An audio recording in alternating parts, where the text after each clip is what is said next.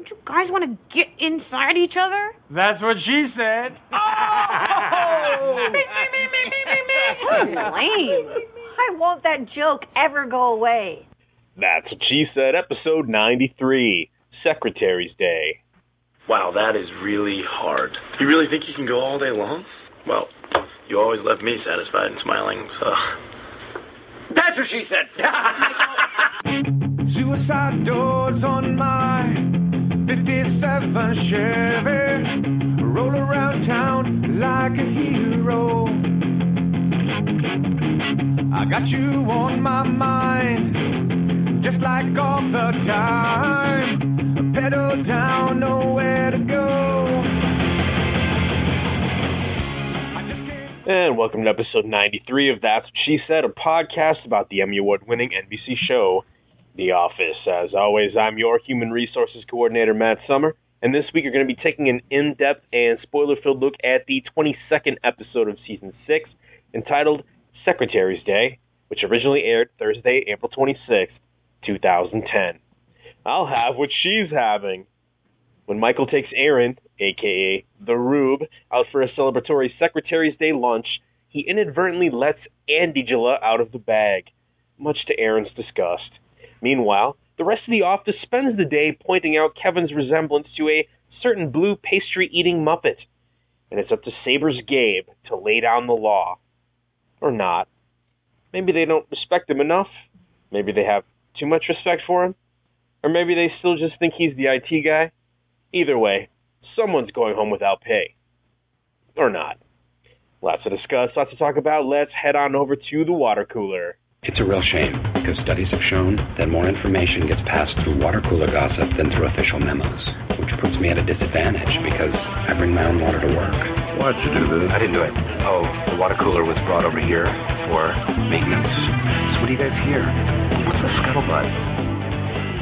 And joining me at the water cooler this week for a belated Secretary's Day, our secretary, or our assistant here, I should say, me be a little more politically correct, Kevin Crossman. Kevin, how you doing? Well, Matt, I'm doing great, and uh, it, let me just speak for all that That's What She Said listeners and telling you, I do hope that you find what you're looking for. well, thank you, Kevin. Thank you. Uh, I hope I do someday. And of course, again, we are continuing to try to catch up as we go along. We are here a few weeks behind again, but uh, you know, it's just kind of the way the cookie is crumbling. No pun intended. Uh-huh. There. Yeah, it's still in the middle of a bunch of problems with with uh, this house I'm trying to close on. Uh, it seems like something new pops up every day to annoy me quite greatly. So, And speaking of things that annoy you, let's talk about Secretary's Day. well, whatever you, you mean, Kevin. This is my favorite episode of the season, top five of all time. Well, you know that's the, that's the funny thing is that every week we hear from people best of all time, best of all time, best of all time, even if it's a mediocre episode. I think this this is the illustration of how not so great this episode was. Was that this I think was the first episode in history where no one said best of all time. I almost can't believe that to be true. Uh, yes, well, good lord. believe it. Well, the, here's the thing about Secretary's Day. It is written, of course, by Mindy Kaling, who is so integral to the show and has been there from the beginning and has had uh, a lot of, you know, what people consider to be classic episodes that she has written. For me personally, I feel like that as a writer, she is the one that really goes kind of further and further beyond sort of the realistic sort of humor. Um, she seems to push the envelope a little bit farther with more and more kind of ridiculous situations, and I think that that might be the case here for this one, where maybe it was just a little, a little too much, uh, a, a little too much craziness with Erin. Uh, Mindy Kaling actually really seems to have a hatred for the Erin character. I don't know what it is. She just loves to make her suffer, uh, whether it's in subtle sexuality, uh, you know, in, in that situation, or whether it's in any other case where she is just subservient to Kelly, uh, and here she is a certified wacko nut job. Yeah. So I don't know. I mean, what did you think about the way that Erin was portrayed in this episode? Well, you know, I've always said that I kind of liked the Erin character because she was a little strange, but this time they went a little too far with being a little strange and went to a lot strange. I, I would say though that the the things I do like about Erin being a little bit strange did pay off at big time with the scene there with Pam. The, it seemed like it was going to be very very touching, a continuation of Pam trying to help Erin along with the romance with Andy and this very touching scene. It's okay and everything, and then Erin gives the "I hope you find what you're looking for," and it just cracked me up. So as much as I didn't think this was the greatest episode of The Office, it made me laugh very, very hard. So uh, it can't be all bad in that respect. At least for two minutes. You know what? I agree. I agree with you that that scene was probably the best scene from the show. And the thing about it that I think worked is that Erin there was sort of the typical dim bulb, naive character that we've known and seen before. And I think that really works well with her that we kind of understand that, okay, she's just a little slow on the uptake. That is a just a totally different universe from the psychologically damaged my hair is my room um Uh-huh. constantly referencing the foster home suddenly in this episode uh just her insane conversational topics with Michael uh you know what decade would you want to be a teenager in uh how many pillows do you sleep with all that I kind couldn't of keep up with a ta- with a taco, full Taco Bell. yeah i mean That was That- that, was a little broad for me. Exactly, and it's a little too over the top with her being crazy. You know, we talked last week about how I just sort of don't really care where the relationship between she and Andy goes. Um, here, it seems like we have a breakup again, Kevin. We're back to the will they or won't they uh, Uh-huh. here with the relationship. Are you are you pining for them to get back together? In deference to my friend Andy Bernard, maybe I'm not so much anymore. But the one thing I did like in that respect was that we've often talked about in these episodes how Michael comes to the rescue, and he did kind of in this episode here with Erin at the end a little bit, and that did put a little nice smile at the end. So we will see. I- Like I said, I think I think you kind of hit the nail on the head with the Erin character. A little bit strange, a little bit naive, good. Completely wacko, psychologically damaged, not so good. So Well, you know, and that's interesting. You you mentioned Michael because I think Michael played a very sort of different role in this episode.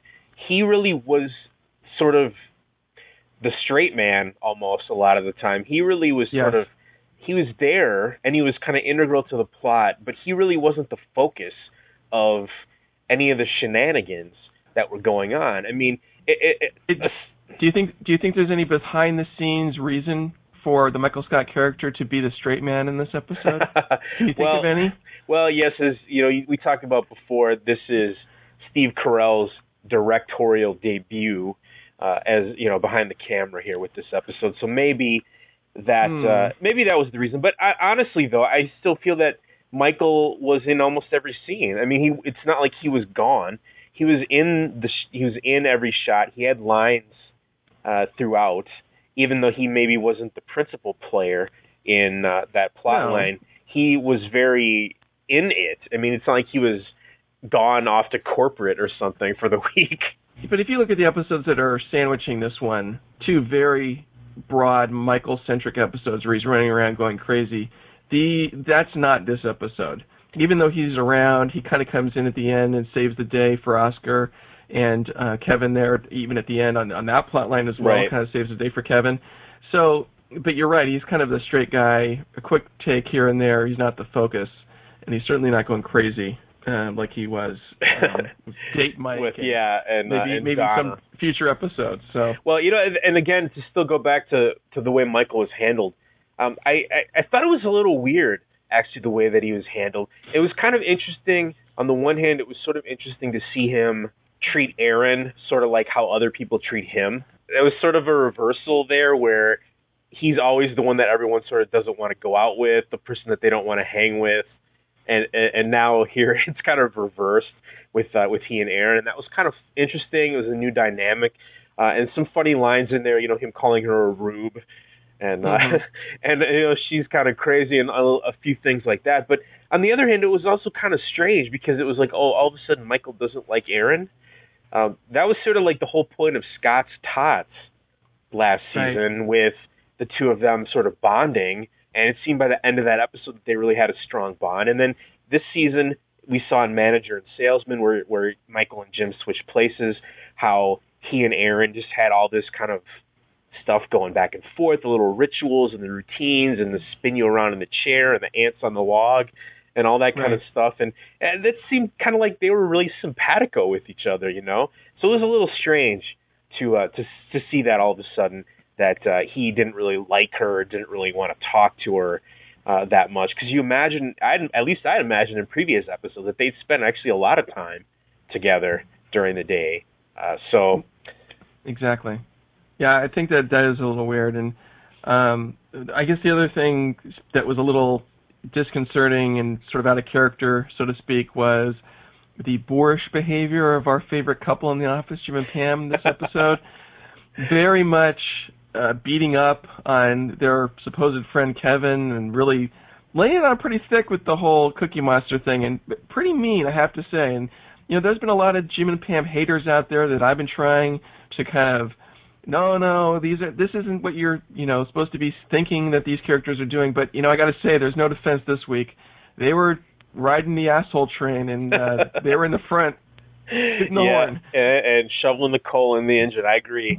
Uh, that's again another weird thing about this episode. It, it seemed like there was four different plot lines crammed together, all with the same characters. We had Jim and Pam, kind of the return of Pam to the office, and we had Right. kind of the cute little stuff with the breast pump thing, a little ridiculous. The scene with Dwight Mhm. and the you know let me pump you that was kind of funny and and they were then very sympathetic as you said before you know that's oh my god i can't believe i have to put up with these people. So very sympathetic. And then a minute later they're sitting there just mercilessly mocking kevin. When he's like literally if you look at the scene they're in the break uh, the conference room. He's standing three feet away from them while they're going off on him. And jim is doing his thing you know like uh, Mike and I have a raise so I can go to Mrs. Field. I mean, he's right there. He's two feet away, three feet away. It felt very, very mean. I agree, very mean spirited, especially since Kevin made it very clear at the beginning that it was hurting his feelings.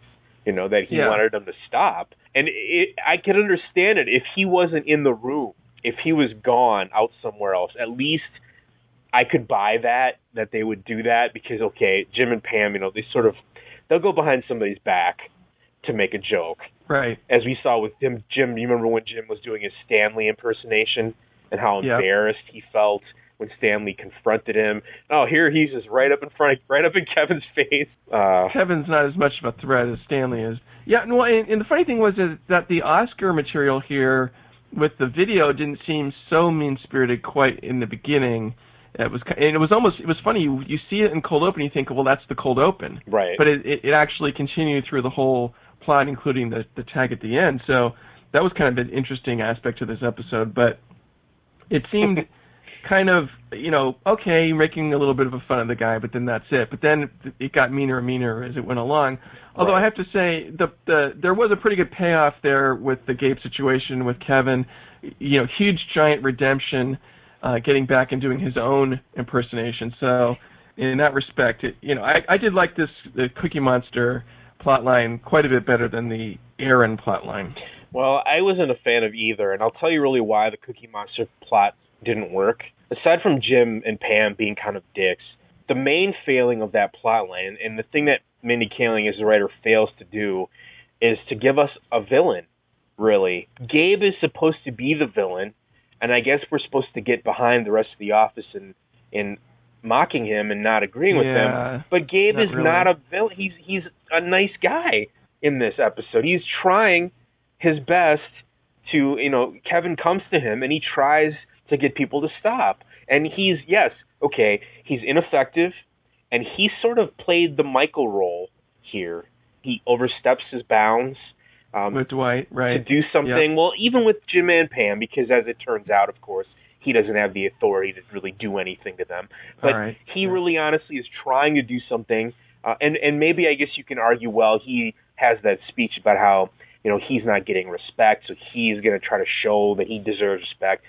Okay, maybe maybe he's taking this on, and, and maybe he's deserving of this, but that's always been my axiom, man, with this thing with pranking on the show. The guy that gets pranked must deserve it. And I don't think the, the, the failing of that whole plotline is that to me, Gabe never deserved what he got.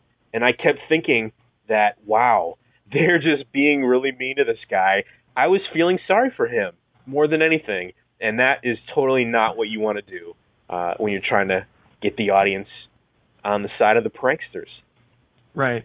Well, you know, thinking about this in terms of you're feeling sorry for Gabe, I just realized where does Gabe sit in this office? you have Michael in an office, and you have now Darryl in an office, and this guy's supposed to be Michael's boss or something, or at least at least his peer, right? In corporate corporate peer or something.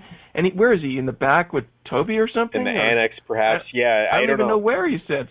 He was in Darryl's yeah. office, as we know, and he got kicked out of there. So where where he is, I'm not sure. And that's the thing. What position does he have?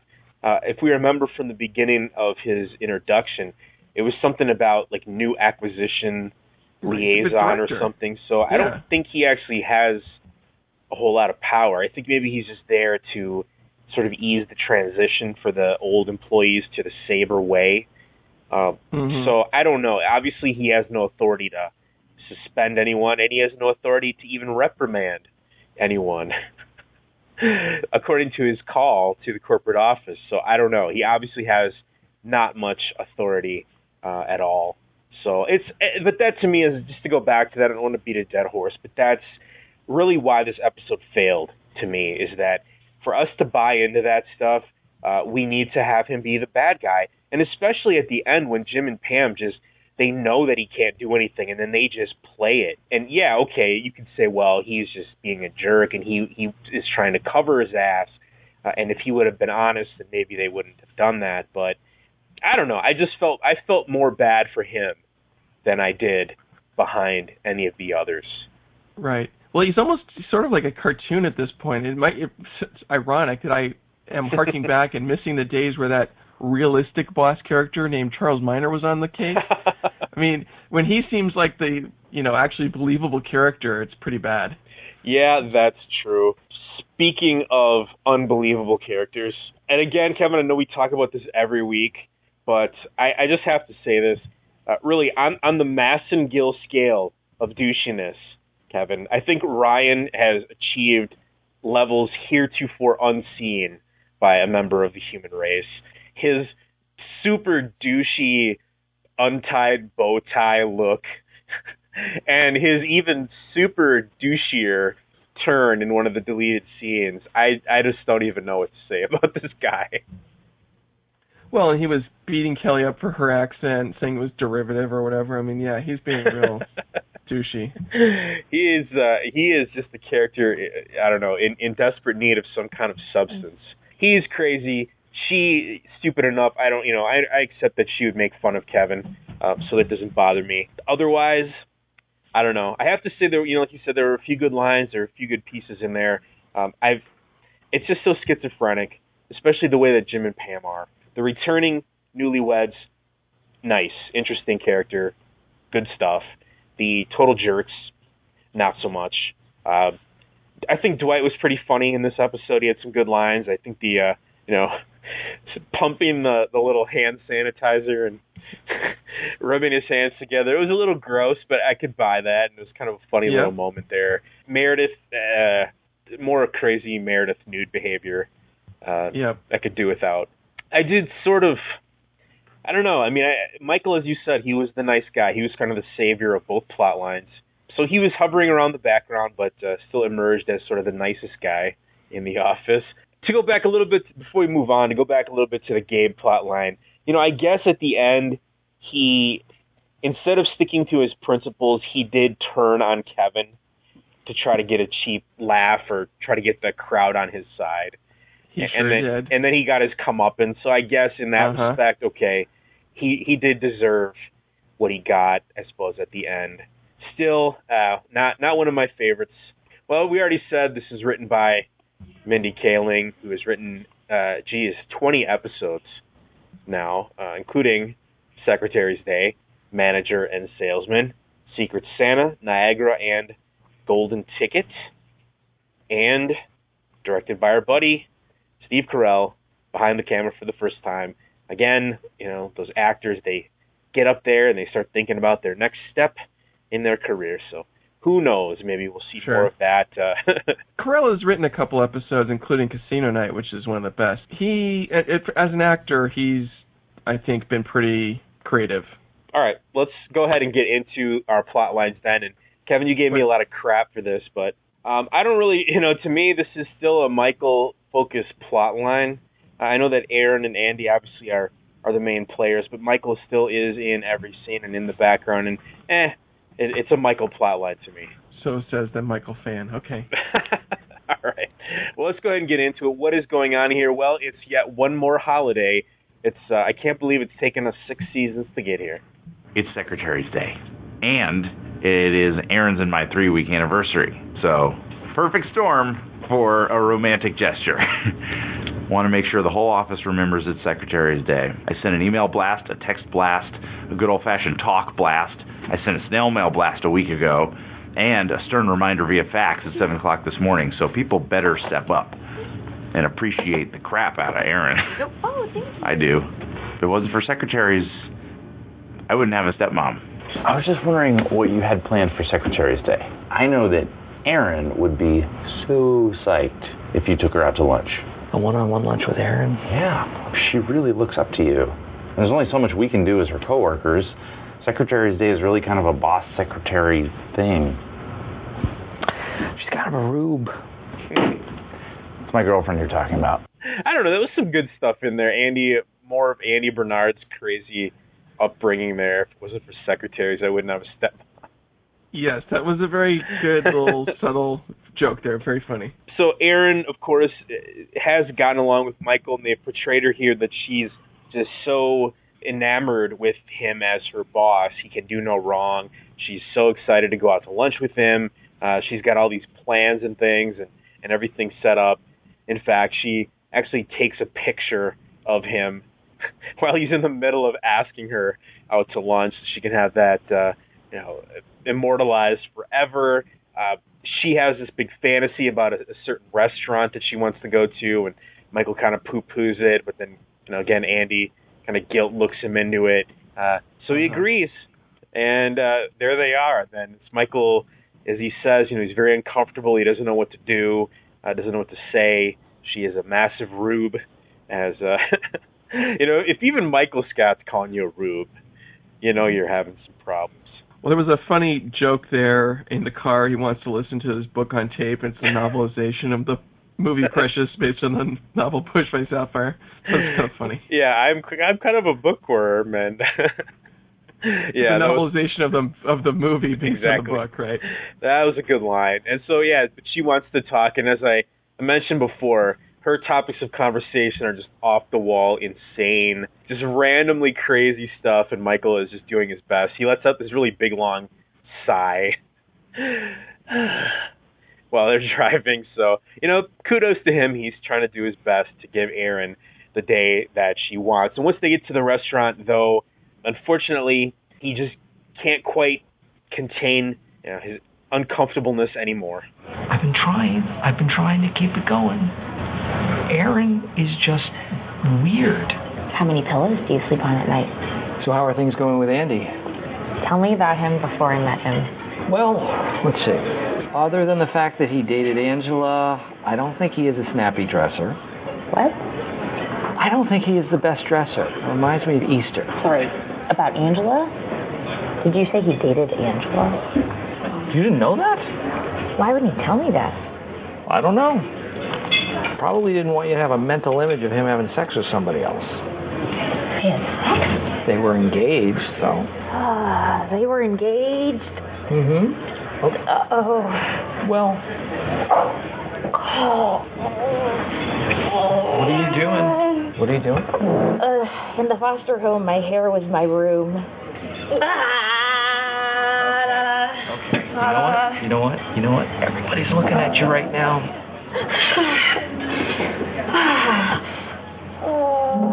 I'll have what she's having. You know, actually, it sounds kind of funnier on audio than it actually was on the show. So I don't know. Maybe there's something to be said for that. It's a very disturbing visual image as opposed to a mental image. So yeah, you know the one thing I did like about this plot line is that we've seen time and time again on The Office Michael doing something really stupid and, and it ruins everything and it's completely contrived. Mhm. But in this case, he spills the beans in a way in a way that is completely not his fault. She asks him in a situation, a boss taking a secretary out for Secretary's Day that is not in any way contrived. right. So it's actually a reasonably and it's a reasonable part of the conversation for him to ask how things are going with Andy. So for once, the office did the right thing by introducing this plot line in a completely believable way. So Right. And even though, as Erin says, you're you're going home, Kevin. I'm sorry.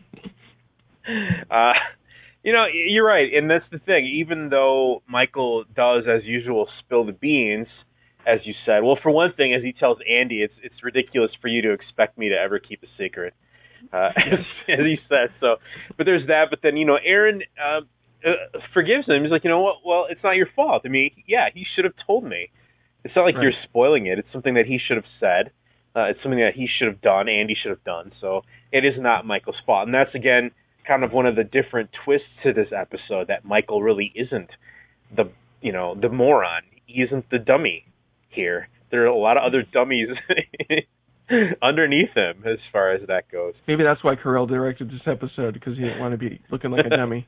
Wanted to look like a little wise guy in the office, I guess. Okay, well, and so that's the thing. Obviously, that makes Angela Erin's nemesis. Uh, she comes back to the office. She is just upset and grumpy and really short when Andy tries to come up and talk to her. Uh, she tells Oscar to like you know not get his pants in a wad or whatever when he can't get the Uh-huh. facts to go through. So Andy has that pain look on his face. exactly. He doesn't like drama. Remember that. Yeah, now it's time for the party to start. And there's some, again, this funny bit of business with Michael actually here where Andy is there and he's like, oh, let's give a big round of applause to Miss Angela Martin for putting this together. and Michael, no, no, she's not that great. Oh, I'm saying the opposite of that. She is great. No, no, no, just shut up. Stop talking. so that was again some great uh, little Michael lines there. Um, unfortunately, it doesn't quite play out the way that Andy had hoped. So, I wrote a little ditty that I would like to play for all of you right now. It's a little tune called Secretary of Love. A one, a two, a one, two, three. I know about Angela. I know that you were engaged to her and that you were sleeping with her. Michael told me. Oh, God. Uh, Erin, can we talk about this in private I don't want it to be in private. Is it true or is it not? Yes. Who else did you sleep with? Did you sleep with Phyllis or or Kelly or Pam? Maybe all together? No, no, never. Did everyone know? Was I the only one who didn't know? Yeah, pretty much. Pretty much. Oh. Who are you? I don't know you. I should probably get involved in this, but I think my energy is better spent on the Cookie Monster issue. and I just had to throw that in there. We'll get to that plot line in a second, but uh, That was a funny line though. yeah, I guess you could say maybe there's a reason why Gabe's the bad guy that he's not really getting involved in the actual serious issue. He's got his Cookie Monster thing to deal with, uh, but still, he has a good line, and you know it's very uncomfortable. Of course, she flings the big piece of cake in Andy's face, and uh, and so leading up to more drama than you could shake a stick at. Well, the one thing I did like about this scene was it was obvious they had the cake. Everyone's got the cake in their hands. We know what what's going to happen, right? and and it was very well done with her being very stone silent throughout that whole Angela exchange. But we all expected, I think, to you know hear a few bars of this Yeah. song because you know Ed, Ed Helms, you expect him to you know sing something funny, and the fact that you know one, a two, three, and then bam, the cake. I thought that was pretty well done, and uh, you know I did like that part of this this episode. Wow, really? I cause I I felt shortchanged, man. Though, hearing Ed Helms, you know, doing the little songs, sometimes it's a bit forced. We've talked about that before in the earlier seasons, but here would be a perfect opportunity for a little song, and I, I don't know, I, I feel kind of shortchanged. I liked how they played with our expectations and kind of twisted it a little bit. Well, fair enough. As you alluded to before, um, here we're coming up on probably what you said the best scene of this plot line. Um, Angela is also just as upset apparently as Erin is. It was kind of funny. I guess we've never really kind of gotten this side of her before, where she apparently is just super embarrassed or uh, disgusted by her relationship with Andy. I don't know. I I can't believe that they almost got that close to getting hitched. But uh, still, Angela comes over for a face-to-face confrontation with Erin, and then Pam steps in to deliver some words of wisdom. You embarrassed me earlier. Take it up with the chief of police. Do you think I want people remembering I had sensual relations with Andy? It's the kind of thing you wish you could have annulled. I want to throw up just thinking about it. I want to throw up just thinking about it. You are throwing up for the wrong reasons. I don't think this fax is going through. Hey, you know, um, I was engaged before Jim. Really? Yeah. And he worked here too. It was Andy. What? No, no, it wasn't Andy. It wasn't. It doesn't matter. It's not about who you've been with. It's about who you end up with. Sometimes the heart doesn't know what it wants until it finds what it wants.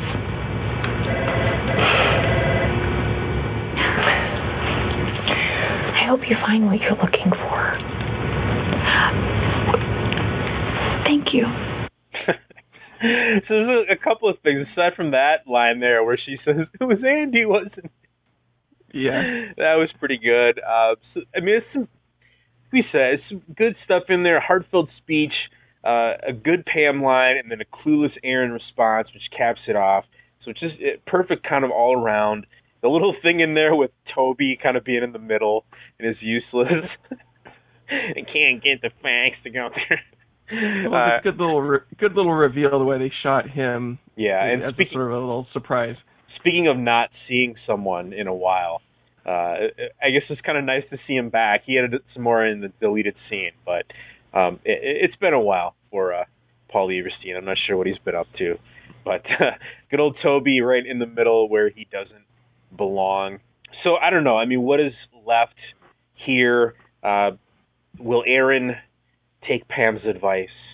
Will she understand what happened? Will she forgive Andy? Well, it's unfortunately not quite that simple. Trust is the most important thing to me. Is your name Andy Bernard?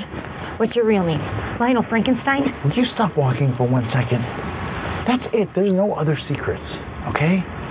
Yeah, my chest is not naturally hairless, and my parents pay my credit card bill. How long were you guys together? A year. You were together for a year. Now, but that's it. Now you know everything about me. I promise. And if I think of anything else, think I have to be on my own for a little bit. Like that girl Precious and Precious, based on the novel Push by Sapphire. Okay? I didn't see that movie. I mean, obviously, that's uh, one of the things that Mindy Kaling's scripts are known for are those pop culture references and sort of the ridiculousness of the title of that movie. Uh, and that that was it's it was good, you know, several good jokes. So that was another good one there. This was a good capper. Uh, Lionel Frankenstein. I mean, it was kind of a funny little thing in there for some reason. You know, Yep. here's the thing I was going to ask though, Kevin. Very, I'm trying to decide whether they're actually just forgetting about this or whether this is actually going to be a plot point. But here we have this big speech where Andy says, "No, there's no more secrets. I told you everything." I just kept Mhm. thinking in my head, dude, you punched a wall and you went to anger management. That is a massive secret. Are they just sweeping that under the rug, or do you think that's going to maybe come back? It would have been nice to know whether for sure that had been mentioned or not. Some of the other secrets he was keeping weren't exactly the kind of same re- reveal. Exactly. So yeah, you kind of wonder if the fact that they didn't mention that explicitly makes you wonder if perhaps he is leaving that behind and it will come up again. That assumes that they get back together, which we will see. I don't know. Yeah, I just because I, mean I, I think obviously that is a huge part of Andy's character. Although I feel like that they've just done their best to totally almost erase it. It is a point that I think the fans still latch onto a lot more than the writers. I would agree with that. All right, so there we are. They're left hanging. Will those crazy kids find their dump fueled mojo. Again, I guess we'll have to wait and see. I'm I'm assuming something maybe in the season finale. Just one more little bit here as we talked about Michael comes out and saves the day. Oh, you know what? I wouldn't worry about Angela. She's she doesn't hold a candle to you, Erin. She's old enough to be your mom, for one thing, and she's like three feet tall, and she wears Pioneer women clothing, and I don't think she's ever pooped in her. And Andy, you know, come on, Andy, butt looks big in those khakis. Oh, I like this butt. You said butt. You tricked me. Ah. you. Oh no, you love. Oh, this this guy in my neighborhood, Tom Dizemore. This is him. Hey! Hey, stop! Sometimes telling someone something is hard. Well, at least somebody made her happy on Secretary's Day. So I don't know what to think about that that last part with Andy there. Him uh, again sitting in his car, spying on her through some uh, binoculars. Creepy stalker. Can you say Scranton Strangler? Uh, they would not dare do that, especially since they gave him the credits uh, sequence this year. So I don't know about you, Kevin, but this is sort of like I, I noticed this too. The second week in a row, we have this massive Angela bashing. Yes, and your point? I, I don't know. It's like what what is what has poor Angela done this season to really deserve all of this? Uh, Well, foul who doesn't get bashed? Who doesn't get bashed? I mean, every episode it's a you know joke at Meredith's expense. The Cookie Monster against Kevin. It's you know he's very mean. So you know so what? I'll leave that poor little to- dwarf alone. Is she supposed to be a sympathetic character? well, she well she, She- didn't she actually even- do anything. But she said that even when the the making fun of Kevin was her favorite day or whatever it was. well, right? that's true, but he's put her through so much hassle over the years. I can't blame her for that. All right. All right. Well, I I feel like we've already kind of talked this over to death, but let's get into the Kevin and Gabe plot line. So at the start of the cold open, as you said, Kevin, we have this little funny bit where everyone's gathered on Oscar's computer. They're watching this video that he's made where he's dubbed Kevin's voice over footage of Cookie Monster from Sesame Street. Um, and, and it was painfully obvious to me that the lines that he recorded were not like taken from real life. They sounded really fakey and just like, okay, Brian Baumgartner, we need you to record some funny quips for the Cookie Monster footage. So we have a bunch of goofy little stuff about, hey, what's the difference between a chalupa and a chimichanga? I need you to get back to me. I mean, all these little goofy sort of things. So they're watching it, they're laughing at it. Uh, Kevin, of course, though, does not find it very funny at all. Wait, this isn't funny. I don't talk like that. Say, meet your cookie. No, I won't say it. Why is everyone clumped around accounting? Break it up, you clique. It's Kevin as Cookie Monster from Sesame Street. Was that the program where all those puppets live in the barrio? Mm-hmm. I love that show. This is Kevin. This is Kevin. Very. Thank you. That is an amusing link. I'd like it sent to me, please. Me too, Oscar, please. Yeah, send it to me. Yeah, me too. Okay. Yeah, thanks. Angela, this is inappropriate. This is my favorite day. Have a cookie, Kev. Yeah, ha ha. Tray of cookies. I'm not falling for that. I brought those in. It's my birthday. Man, Darryl, I'm sorry. Happy birthday.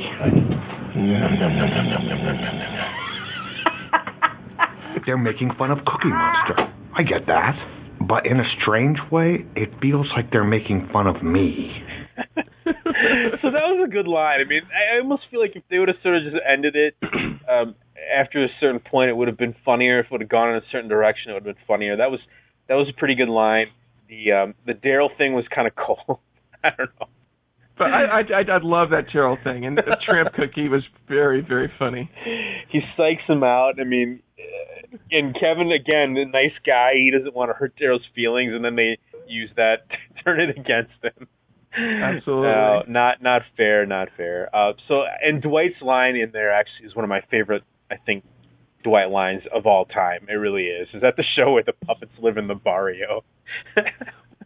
Well, even the line before that, "Break it up, you clique," was pretty funny too. so yeah, good So- stuff for this episode. Good. Uh, yeah, he was actually uh, pretty pretty humorous. Uh, a- any character.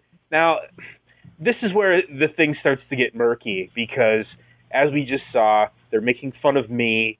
Uh, Kevin is disturbed. He's upset. He doesn't want it to continue, and he goes to Gabe to try to get some satisfaction. Now, I guess we could argue why would he go to Gabe? All right, it's it, other than the dictates of the plot. I mean, this seems like a Toby thing that Toby should be involved in um, on Kevin's side rather than on Jim and Pam's side. Uh, but there you go. He gives. He goes to. He goes to Gabe.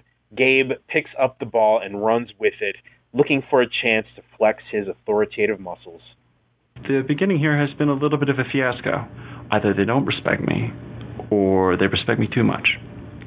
And some of them still think that I'm the IT guy. This Cookie Monster thing is an opportunity to show people that I'm an authority figure. Hello, everyone. If I might have a moment of your time, it's come to my attention that people have been watching and laughing at a hurtful parody video. It is now forbidden to talk, joke about, or email this around. Yeah. And that's straight from corporate. So, not to be scary, but yeah, I would listen to me. And that's all. Ciao. So there's a little affectation there that comes back up later on, saying "ciao" uh, when he Uh-huh. leaves. Uh, I guess maybe that's supposed to make us think he's a douchey guy because he says "ciao." I, it's still from the you know, like I said, from the get go here, he seems more sympathetic to me than the other people in the office. So it's kind of why that didn't didn't necessarily work there. Trying to get Kevin a little little uh, peace and trying to get himself a little respect. So Well, yeah. I, I I guess the issue is that he's doing it for the wrong reasons. He's doing the right thing to try to help Kevin, but he's really not trying to help Kevin. He's really just trying to help himself.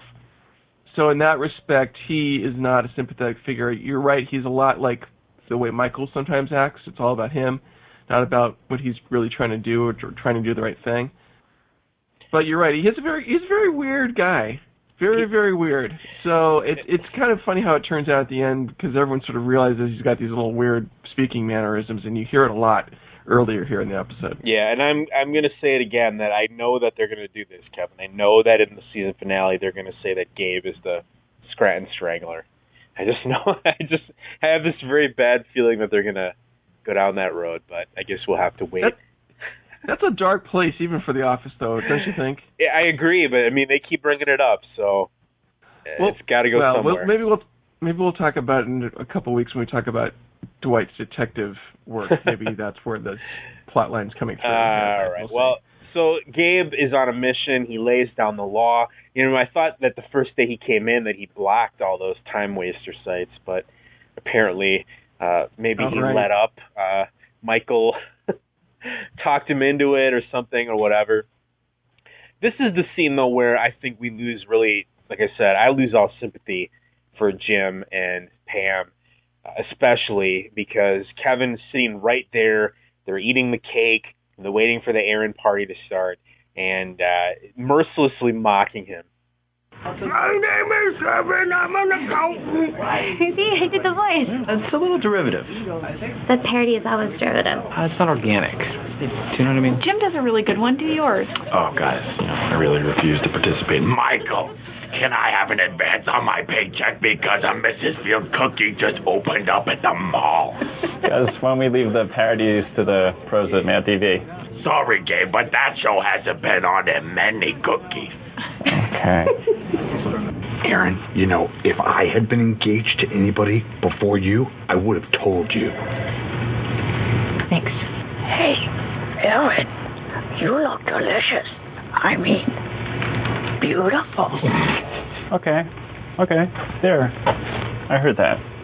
So I'm sorry, Pam, but that's it. I'm going to have to suspend you without pay for two days. Whoa. What? What do you mean suspend me? I think you need to go a little easy. You can't just suspend someone from work. Yeah, you're right. You know what? Um, you're suspended too, Jim. oh.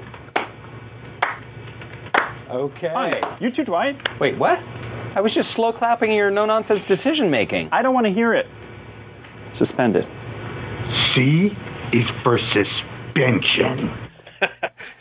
now we were talking before about how you thought that the Jim and Pam thing was deserved, and then him going over the line with Dwight there. Uh, I gotta say, like you know, as a teacher, I've been in that situation many a time, Kevin. When you get 2 Mhm. smart asses in class and you're throwing people out, you know, get out of here, go to the office, and then somebody else has to make some little comment or something, and you're just like, ah, you're out of here too. So I don't know. I can sympathize maybe a little bit more with with the Fair slow enough, clap fair enough. decision there, but yeah, that. And that's the thing. I mean, are we supposed to feel like in that scene that wow, he's really overstepping his bounds? Um, I I, don't know. I don't think so. I don't think he's step overstepping his bounds. She he he gave her he gave everyone in the office a, a a warning. He gave them a second warning, and here it comes. Now, too bad he didn't read the fine print on his authority, but other than that, I don't have any problem with it. Now, as an English teacher, do you have a problem with Kevin's spelling skills? C is for suspension. Uh, well, yeah, C is for suspension. That's good enough for me, Kevin. That's that's all I gotta say. Kevin is Kevin. I mean, that's the thing. He's he's he's a dummy. He's a moron. He's a simple, you know, the simple giant. uh, and that's maybe another reason why this kind of was dis- distasteful to me is that it just it feels like the cool kids picking on the kid with the headgear. You know, it's just so it's too easy. It's too easy Mhm. when they're fighting against Dwight or something, you know, he can fight back, but you you just feel like Kevin, you, it's not a fair fight. Uh, so there you go. Lays down the law. You're going home. You're going home. Uh, but of course, it doesn't stand. We uh, see him talking to someone at the corporate office, telling him no, he can't do that. Uh, we see Toby calling Pam, saying no, he can't do that. So Jim and Pam then have this smugness. They know that he can't do anything. He comes back, and I guess, like I said before, you could argue that well, Gabe could have, if he would have been honest and just said, "Look, I'm just trying to make it. You know, you're doing something that's wrong. You know it's wrong. I step my overstep my bounds. I can't punish you, but you know, I think it's a really bad thing or something. Maybe we would have been more sympathetic. But I guess he tries to bluff it out, and so Jim and Pam, uh, you know, they bluff him right back. Hey everyone. Quite an afternoon, huh? Cathartic in a way. I'm glad that I got to share it with you. It makes you think about what's really important. It's not about showing you're in charge or flexing some sort of authority. It's about forgiveness. And yes, I'm talking about you three and this desk clump right here. I think that if you were to apologize to me, then I would revoke your suspension. I don't think an apology is enough. I really think the only way for me to learn my lesson is to take my suspension. And I got to take this bad attitude, and I got to go home, and I got to adjust it. Oh, and I hope the suspension does that. Yeah. Prideful idiots. Watch how it's done. Gabriel, I apologize. Great. I kneel before you, Guys, I would even take a contrite look as an apology. humbly taking your hand, upon which I kiss to show my contrition. Guys, the, the air is human. And what we can't see there at the end is that he's following them outside into the parking lot. They get into their car and they speed off while he impotently stands by. Do we have? Is this his comeuppance? Apparently, that he, you know, little Jim and Pam, they sure showed him. He can't dare to tell them to stop picking on Kevin. It might have been his comeuppance if certain things hadn't transpired later in the episode. So I just feel like he's digging a hole and he just can't stop.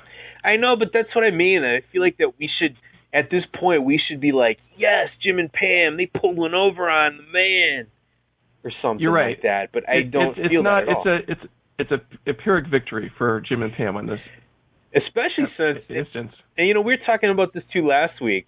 Uh, you remember that was the whole point of this whole season, the no cap sales commission, that Right. they didn't want to go home, that they didn't want to quit selling, that they were all so motivated. Now all of a sudden, Jim and Pam, it's like it's season three or something again, and they just want to get out of the office. Ah, Well, I guess it's a little bit believable in this instance with Pam just coming back from maternity leave. She wants to be with her daughter in that whole situation. that's a little believable. And if you notice, Jim and Pam had a pretty new, good-looking new car there, so maybe things are going pretty good. No, that's the same one they can had when like Michael drove they to the hospital. Well, they can coast a little bit, I guess is all I'm saying. So, but that being said, you're right. They they did make a big deal about that, and it does seem a little at, at odds with the behavior this week. And it also it also contrasts with happy hour last week when we had Pam going nuts to get out of the house to go out to the bar. Um, Uh-huh. So it's kind of eh, not not a lot of stuff lining up here, but I guess you can be of two minds. But so they're gone. All right, they left, and all that's left really is for Gabe to come back and try to pick up the pieces, try to regain uh, his dignity with the rest of the office staff, which again does not go over quite as he would have expected. Can I buy everyone coffees? Or cookies. Oh, What was that? Are you kidding me? Was that an impression? All right. Uh, guys, uh, I, I'm now going to apologize for the mess that we're in uh, because corporate told me to.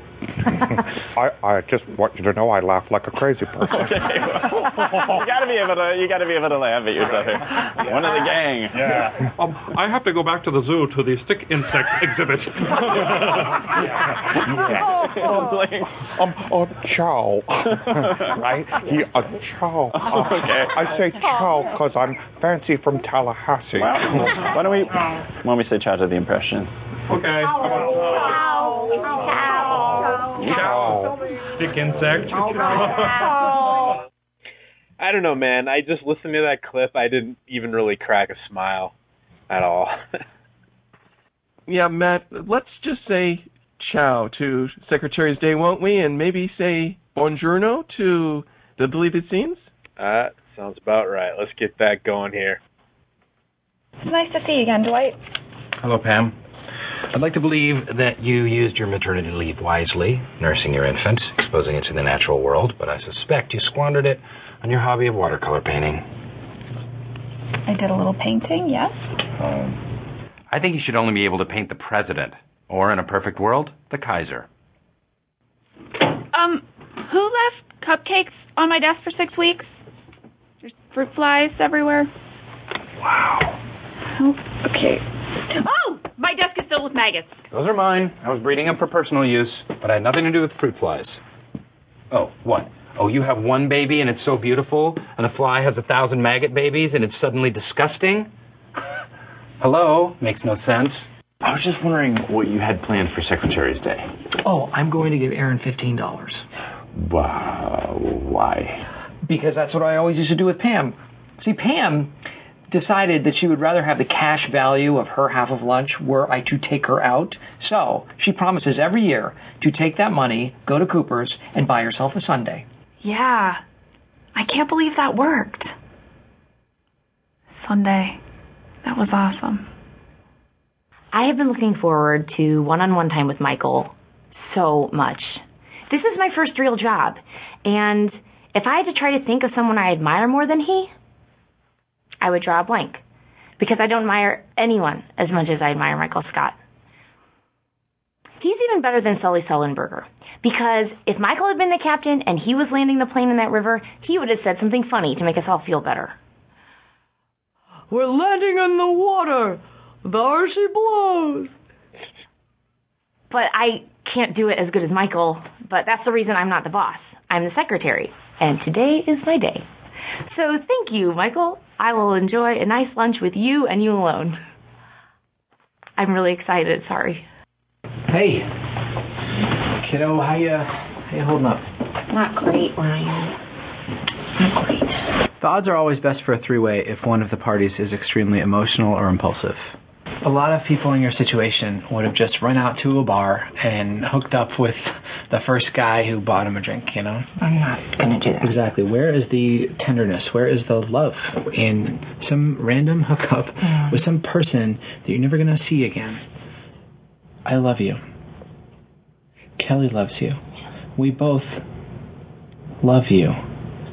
And we want to make you happy in every possible way. You guys are such good friends. I love how fragile you are. No. It's beautiful. Oh, Erin, I am so sorry. This is the worst. I'm so. You know what? You should just come over tonight. We will get some vodka, Yeah. pour it in a watermelon, Yeah. slice it up. We'll party, forget about all this crap at work, take crazy photos in our camera phones. It'll be so fun. You gotta come. And I, we love you though, I Erin. love you Thank so you. much, Laurel. Oh, I, I can't tonight. I can't tonight either. I have something. This is crazy. I know. All I did was clap. Sounds like he's trying to prove something. Something. Yeah, that's a bummer. It, it's like that that that car wash guy. I was mean to me. I don't know if I mentioned it. Toby, we just need to find out if Gabe can suspend us or not. Oh, yeah, because I'm HR. Why else would we be here? Um, yeah, I'll I'll look into it.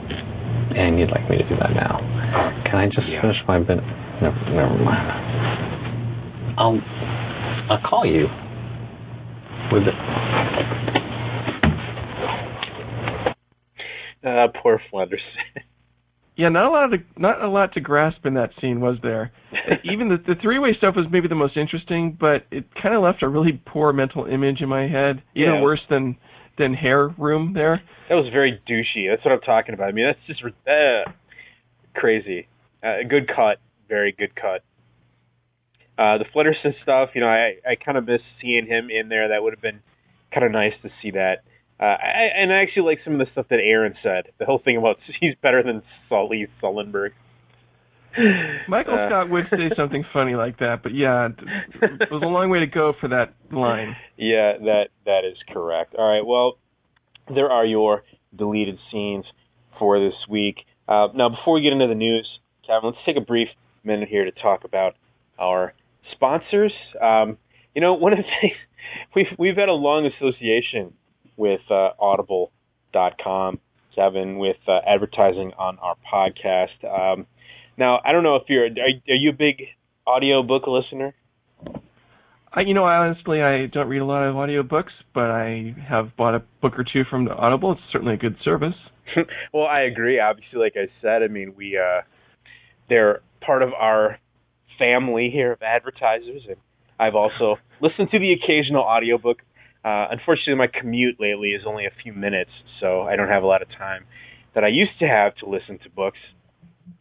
But I just wanted to mention this because you know you can through Audible, you know, and through that's what she said, you get a free 14-day trial to the service. Um, you know, it's internet's leading provider of spoken audio entertainment, digital versions of tens of thousands, I think 75,000 now, different audiobooks to uh, download to your computer or your iPod or MP3 player. You know, you can listen whenever and wherever you want. Just like now, we're having such an erratic schedule with our That's What She Said releases. Why not get yourself an audiobook to help pass those boring hours at work? Um, you know, you can get a free trial, as I said, a free download credit when you sign up today. Go to audiblepodcast.com slash she said. Uh, it's audiblepodcast.com slash she said. Now, uh, I just I wanted to bring this up, Kevin, because I, I I almost can't believe this happened to me. I think it's kind of funny. Uh, I've been a huge, huge fan of Leo Laporte uh, for quite a long time. I, I first found him on the Screensavers TV show, God, at least ten plus years ago. I think uh, back when it was actually like an hour and a half long. I don't know if you remember that uh, on Tech TV. I used to watch it, and uh, of course now I, I listen to him every week on the This Week in Tech podcast. And he is also a very big promoter of Audible.com, and he always kind of talks about it every show. Talks about the books that he's reading, and he keeps saying, "I'm reading, I'm reading, I'm reading more, I'm reading books, I'm reading and reading." Well, Uh-huh. I just like I said, I'm an English teacher, of course, and, and I've studied developmental psychology and kind of the, the way, you know, a, reading a book is actually an active process while listening to something is a passive process. So I'm not a huge stickler for any of this kind of stuff, but I just, you know, kind of whimsically about a week or so ago, I posted up a tweet on my personal account that said, uh, quote, this merits more discussion, but sorry, Leo Laporte, listening to audible.com is not reading. Different brain processes, smiley face. Yes. All right. So I Might posted say this. Probably the key point there. I just threw that out there um, into the ether, and uh, and then lo and behold, this, I was listening to uh, this week in tech, and uh, well, uh, let me just play the clip here. by by doing this, you suddenly find time. And I've listened. I've listened to mi- I, at least two books a month. Somebody said you can't call it reading, Leo, because the brain apprehends the information in a different form. Well, every word in the book's there. I don't know if it's reading or not, but boy, you sure get the words in there. So there you go, Kevin. I was called out, called out by Leo Laporte in front of his millions of twit listeners there, and I just thought I would share that with uh, with our audience. The closest I've ever come, uh, and, and it's kind of sad that the really the only interaction I've ever had with this guy that I really admire is him sort of slamming me on uh, on Yeah, his famous podcast. You're indirectly famous, Matt. Congratulations. well, I, I did meet I did meet Leo Laporte at the Podcast Expo a couple of years ago, and he is a really nice guy, and I do love his shows. So, congratulations on your brush with fame, Matt. yeah, who- who doesn't dream of being mocked by their their idols? Well, let's get into our other sponsor, Kevin. You want to go ahead and take that? All right, we're also sponsored this week by Netflix. You can sign up today for your two-week free trial to the Netflix service, where you can rent DVDs by mail or watch instant streaming movies and TV shows directly from your computer, your Xbox 360, your Wii, your iPad, Sony PlayStation, whatever, all kinds of services. Uh, if you get the DVDs, you can keep each movie as long as you want with no late fees ever, and you get free shipping both ways. Great way to find some obscure DVD titles to check out. And you, like I said, it's a two-week free trial, and you could cancel at any time. And if you go to netflix.com slash TWSS, you can sign up for your free two-week free trial. Yep. That's netflix.com slash TWSS. And I did have somebody in the chat room last week ask me, um, "Do you still get credit if we join and quit immediately?" And yes, we do. So use the service. Don't use the service. Either way, I mean, it helps us out. Obviously, I really like the streaming service. I'm not as big of a user of the disc, physical disc trading, but the uh, the streaming stuff is great. I'm still going through all 12 seasons of King of the Hill uh, during my off hours. And Kevin, I have a streaming pick this week. Your favorite movie from last year, Obsessed, starring Char- Obsessed. Charles Miner, Idris Elba, uh, is now on Instant Watch, so you can instantly stream that bad boy right into your home. Uh, any messages? Yeah, just a fact. Oh, damn it, this is from corporate. How many times have I told you that there's a special filing cabinet for things from corporate? It's called the waste paper basket. Did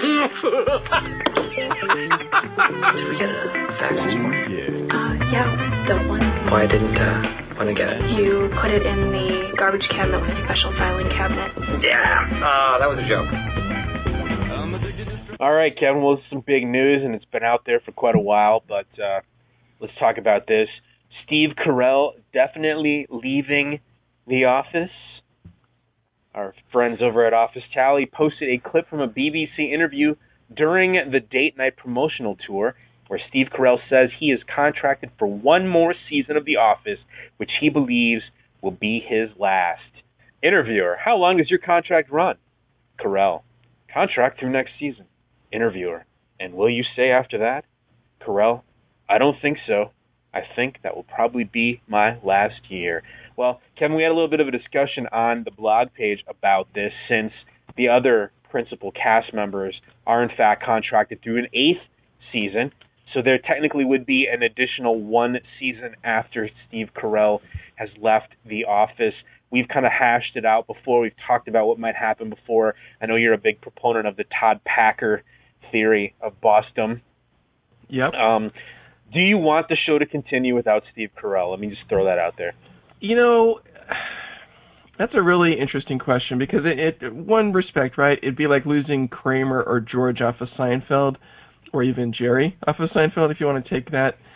He is the central character, but at the same time, I could see him leaving, and I could see somebody else in that in the office there, and I think that it might give the show enough sort of fresh blood and energy that it might be worth continuing the show afterwards because you know how many times can you see Michael do something stupid before it's reminiscent of something else so I'm sort of on the fence on that and I think if the show the people running the show uh, want to do something and they think that it can provide some interesting different ways of uh, mocking the office life maybe it would be worth it Yeah. I, I certainly don't think, I, unless the ratings just completely crumble next season, there's no way in hell NBC is going to drop it because it's still one of the most highly rated shows on the network, especially in the younger demographic. So if they've got Krasinski and and Rainn Wilson and everybody else locked up, you know they're going to have the, season. Well, I, you can say that, and I guess that makes sense. I'm really in the camp that if Steve Carell's not there, The Office is not there. You know, I'm sorry. It would be exactly like having Seinfeld without Jerry Seinfeld on the show. And you can say, okay, well, yeah, the the funniest people are there, the wacky characters are still there. It's still almost the same. You know, let's have Bania come in as the new Jerry or something, and maybe that could work. but I mean, it's an ensemble comedy. It's Steve Carell's show, and really, it is Steve Carell's show. It's always been his show. I I think they should just exit gracefully. I mean, really, after seven seasons, do we really need eight seasons of The Office? I almost feel like this season, you know, one more season to wrap everything up, end up the documentary, have everyone kind of find their happiness, you know, and, and then go out on the top. Go out, go out while you still have your dignity. I say, you know, they could find someone else, and we talked about this before. You know, Todd Packer, he, the way he is now, he's too ridiculous. He could never be a boss. They could maybe change his character a little bit, tone him down or something. Um, they could maybe do like uh, as they did in the British version and have Dwight uh, step in as being the boss at the very end of the show. Um, I, I don't know how that would go. I mean, it seems like we've already played that out. Obviously, Jim, we've seen him as the boss, and that's just useless. Right. he's uh, he's terrible. Maybe they could bring in someone new, totally new, or maybe here's still my recommendation, Kevin. Um, I don't know if you do you watch House on Fox. I do not watch House. Well, I'm not. I don't really watch House either, but there's an actor on the show named Peter Jacobson, and if you do a Google image search for this guy, he's almost. He looks sort of like Steve Carell's long lost twin. a little Mhm. less hair. Maybe they could do a bait and switch, like a fake Darrin, you know, like from Bewitched, the 2nd Uh-huh. Darrin or something. They could just play it off like, oh, it's still Michael Scott, and uh, nothing has changed. So I don't know. but I would, I know, just seriously, I would, I would rather the show just kind of go out gracefully than uh, than to limp along without their central character. Well, I would say that if they make a decision that they're not going to continue after this, and I, I don't think this is any sort of negotiation employed by Carell because his movie career is big enough where he can step away, and I think, you know, he's not trying to jerk them around to, you know, Yeah. oh, pay me, pay me, pay me. But if they do make a decision to make this the upcoming seventh season the last season, it'd be nice if they could know that ahead of time and really plan for it, kind of Right. like the way the people from Lost did it, knowing where the end was in sight. So, you know, I think the summer is going to be real interesting in terms of what uh, comes down from the publicity machine and everything else. So, all right, we will see. Well, if news of Steve Carell leaving the office leaves leave you depressed, you might want to bide your time with the new Office Monopoly Edition. Yes, this is the first and only game that combines a classic risk-taking, deal-making Monopoly game with the popular television show, allowing fans of this comedy to vie for control of their famous and favorite office locations. And if you go to Office Tally, they have some more details, but uh, you got the custom board with 22 top locations from the office, uh, traditional Monopoly gameplay, including a 60 minute a 60 minute speed play option. And this was the the big deal. They were polling people on what tokens the players would use in the game. And here's the list: a Princess Unicorn, a Dwight bobblehead, the Best Boss mug, the Bacon Grill, a beet, and Pam's Candy Dish. Nah. So if you want it, if you love the Monopoly and you love The Office, you might love The Office Monopoly Edition. What? Uh, so if you've seen, did they show pictures of the board? Uh, yeah, Office Tally's got a very small image. I think I'm just so. wondering Dunder what the Dunder Mifflin Corporate is the boardwalk location in the Scranton Branches Park Place. Okay, so uh, as far as locations, I mean, are they talking about just stuff like Cooper's or something, or Yeah, exactly. Okay. Cooper's is in one group, and the other tenants of the office park are in one group, that sort of thing. So All yeah. right, so Vance Refrigeration, et cetera. Okay. Right. Um, I, I actually, I, I'm going to go on record as saying I'm 38 years old and I hate Monopoly. I've never liked Monopoly in my entire life. Uh, I, I don't know. So you could have this, if you like this game though, there you go. You could have it right alongside your Office Clue. Uh, so, Office board game night. Well, if you can't get enough of our brilliant insights, such as me chastising Leo Laporte, you can follow Kevin and me on Twitter, and that is twitter.com slash summermatt and twitter.com slash Kevin Crossman. Those are personal accounts, not That's What She Said feeds. Uh, but you can go ahead and follow us if you're so inclined. If you want just the That's What She Said announcement Twitter feed, you can go to twitter.com slash TWSS podcast. That's right. Next new episode at the time of this recording is The Chump, May 13th, 2010. Michael is surprisingly cheerful after learning some bad news about Donna. The new parents, Jim and Pam, have trouble staying awake in the office. Meanwhile, Angela takes matters into her own hands when Dwight refuses to honor their prenatal contract. Well, that just leaves me wondering what that means. So I'm curious to see into her own hands strangler reference. Uh, I think there's another thing that she could do with her hands that might. But oh, that's what she said, as they say.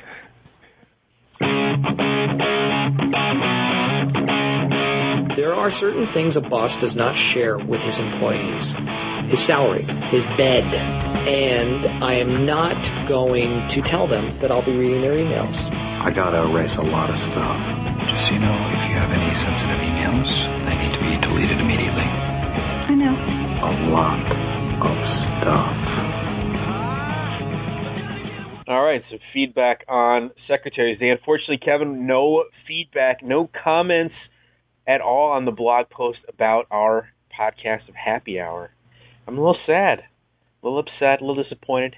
You guys are the reason why we do this show. Come on, I need to hear back from you.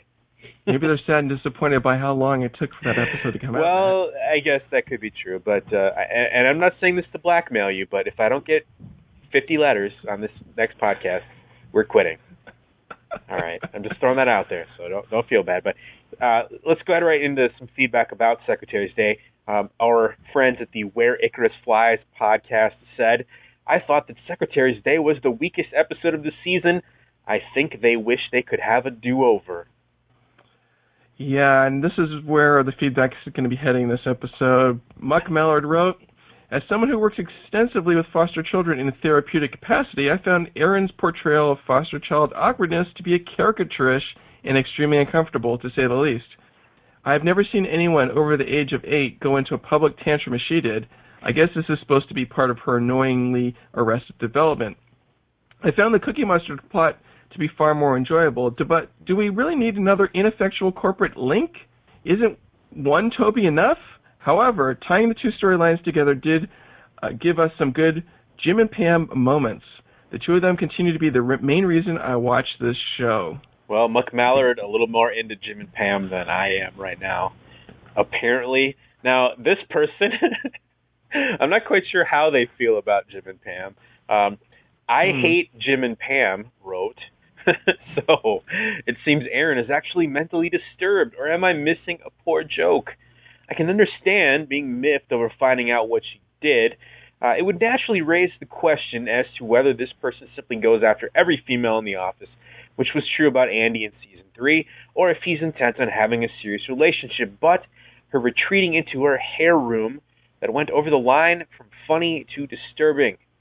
In my opinion, they're pushing Erin out of the realm of delightfully ditzy to mentally disturbed, which I fail to see the humor in. All right, so uh, yeah, I guess I'm kind of agreeing a little bit with that. Maybe just a little too far on the craziness scale this episode. Well, Kathy wrote in, I've been dreading this episode ever since Andy and Erin started flirting. I hoped and prayed the writers wouldn't stoop to this tired, overused, and thoroughly stupid plot device, yet always knew deep in my gut that they would. And they did. In the real world, people talk about stuff like this and deal with it.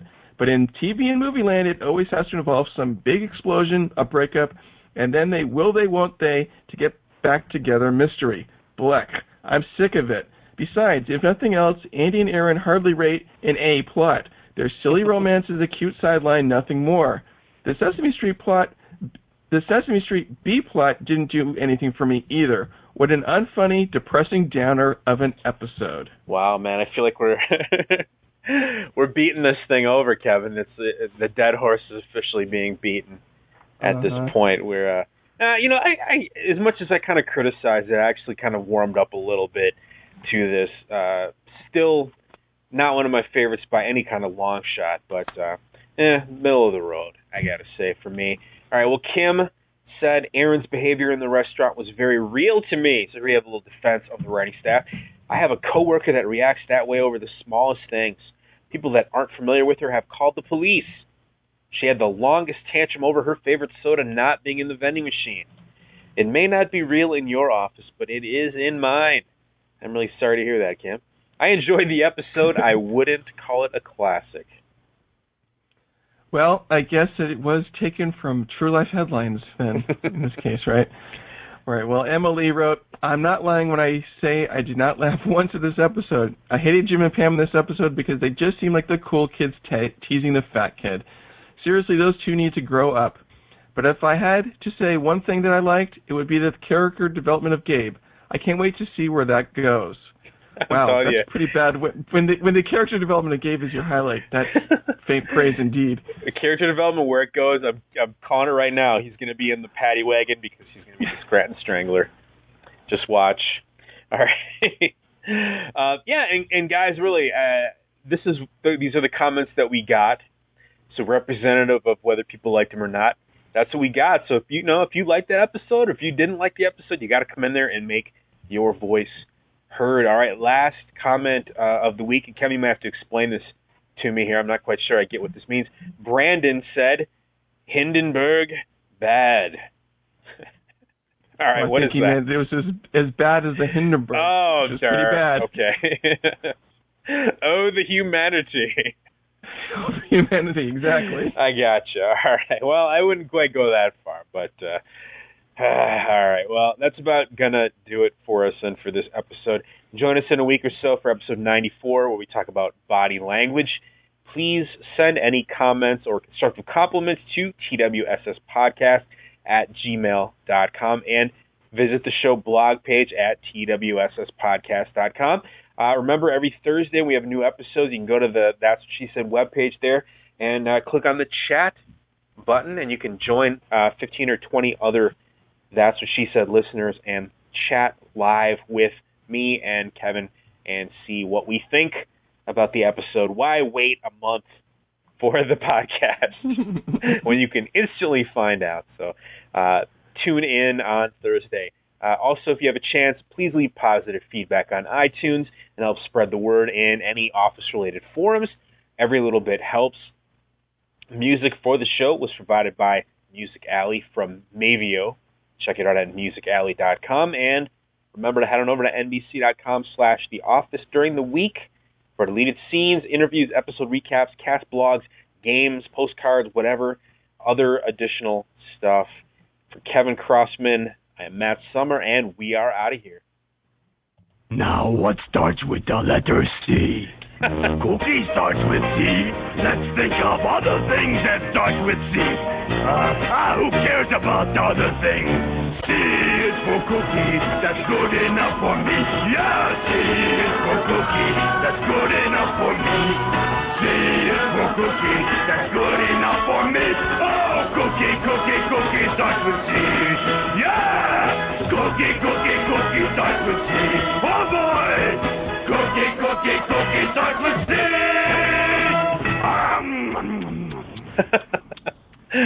Kudos to you, sir. Uh, isn't it kind of sad? Now, I, it's been a while since I've watched Sesame Street, but haven't they made Cookie Monster like eating to eating vegetables and stuff now?